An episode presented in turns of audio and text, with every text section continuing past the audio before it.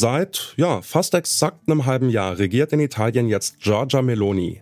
Eine Frau, die einer postfaschistischen Partei angehört und die in der Vergangenheit den faschistischen Diktator Benito Mussolini als einen guten Politiker gelobt hat.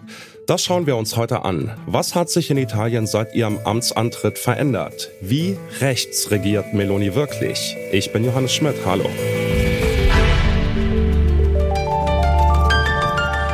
Zurück zum Thema. Bitte widmet eure Aufmerksamkeit unserem Werbepartner. Die Suche nach geeigneten Mitarbeitenden kann viel Zeit in Anspruch nehmen, muss sie aber nicht unbedingt, denn man kann sich helfen lassen. Zum Beispiel mit den Premium-Stellenanzeigen von Indeed, denn damit wird eure Stellenanzeige in der Suche sichtbarer und Bewerberinnen und Bewerber werden schneller auf euch aufmerksam. Indeed schenkt euch jetzt 75 Euro Startguthaben für eure Premium-Stellenanzeigen. Klickt dazu auf den Link in den Show Notes. Es gelten die AGB. Ich schwöre, der Republik treu zu sein, loyal die Verfassung und die Gesetze zu achten, mein Mandat und meine Funktion ausschließlich im Interesse der Nation auszuüben mit diesen Worten hat Giorgia Meloni vor sechs Monaten ihren Eid als italienische Ministerpräsidentin geleistet. Wie hat sich das gesellschaftliche Klima seitdem verändert? Darüber habe ich mit jemandem gesprochen, der selbst in Italien lebt, dem Politikwissenschaftler und Journalisten Roman Marun. Er meint, den einen großen Krach hat es bisher nicht gegeben, aber eine ganze Reihe heftiger Debatten. Da geht es darum, ob Abtreibung möglich ist, überhaupt möglich ist, ob Abtreibung verschärft werden soll. Es geht besonders auch um die Frage der Migranten, welchen Status die haben. Im Zweifelsfall auch, ob Migranten vielleicht sogar auch tatsächlich geholfen werden soll, wenn die als Boat People sich der italienischen Küste nähern. Und jetzt ganz aktuell, wir sind wenige Tage vom 25. April entfernt.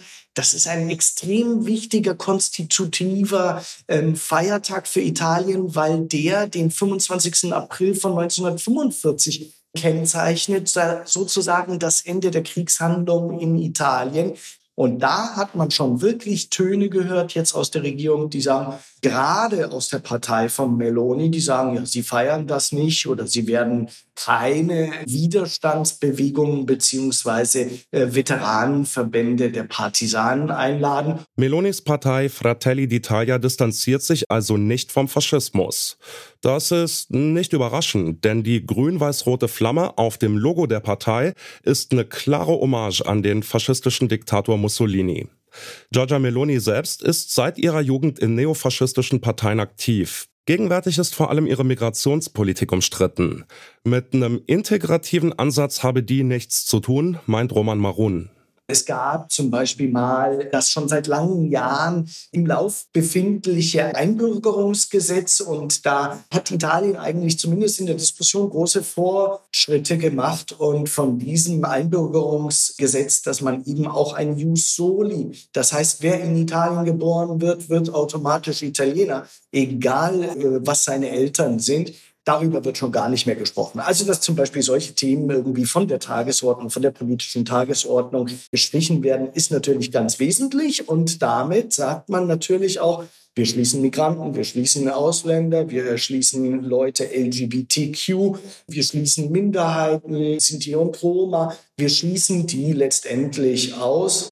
Weil immer mehr Migrantinnen über das Mittelmeer nach Italien kommen, hat die Regierung vergangene Woche für das nächste halbe Jahr einen Notstand ausgerufen.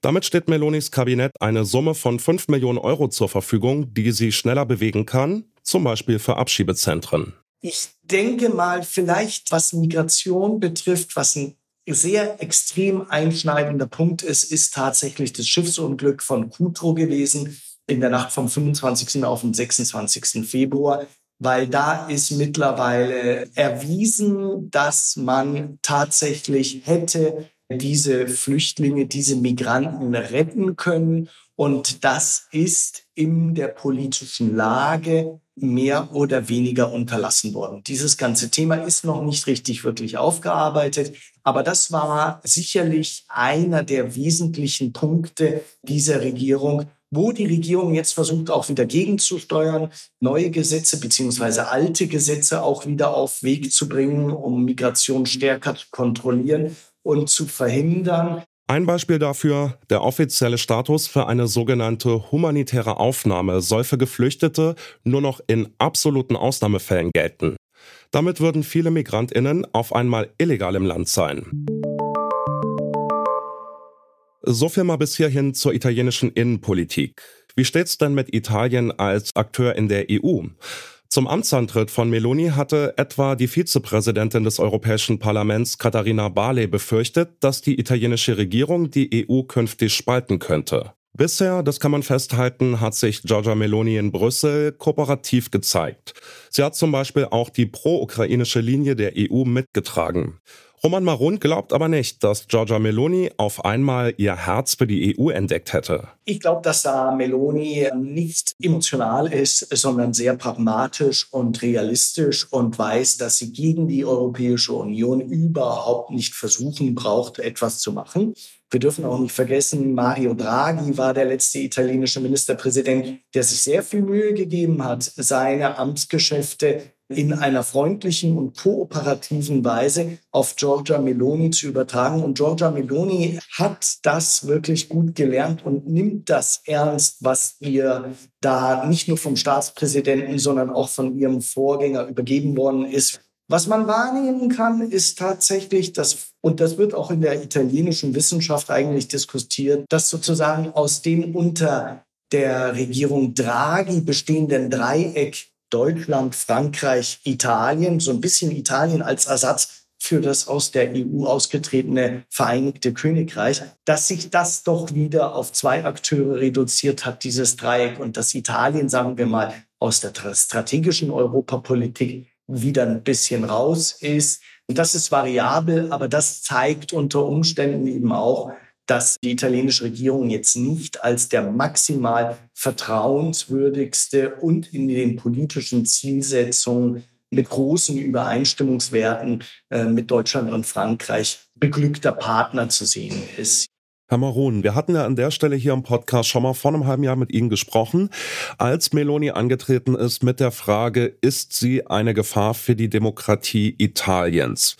Wie würden Sie es denn jetzt einordnen? Gefährlichste Frau Europas, wie es mal hieß, oder jetzt im Amt dann doch deutlich harmloser als in der Opposition, so wie es ja bei Populisten und Populistinnen häufiger der Fall ist? Was würden Sie sagen? Also das hängt immer wirklich auch ab, wie bezeichnet man so eine Regierung, ja? Und neofaschistische oder postfaschistische, das zaubert natürlich auch Gespenster auf, die diese Regierung und die diese Partei, Fratelli d'Italia, auf alle Fälle haben. Es gibt ein ganz großes Interesse dieser Regierung und ganz besonders von Giorgia Meloni, so weit wie möglich zu kommen und diese Legislaturperiode zu Ende zu führen. Auch vielleicht vor dem Hintergrund, unter Umständen weiter regieren zu können nach einer Legislaturperiode, beziehungsweise sich auch im italienischen Parteiensystem und da gerade eben auch im rechten Lager als dominante politische Kraft zu etablieren und zu stabilisieren. Und ich glaube, dass bis jetzt diese Strategie eigentlich ganz gut aufgeht. Mit Italien kann man weiter diskutieren mit dieser Regierung und diese Regierung schließt sich nicht von selbst von gemeinsamen politischen Standpunkten aus. Sie ist vielleicht nicht dazu geneigt, irgendwie ein großer Vorreiter jetzt in der Europäischen Union zu sein, aber man sieht da eine gewisse Praxis, dass in dieser Regierung auch klar geworden ist, ja, ohne oder gegen die Europäische Union geht gar nichts.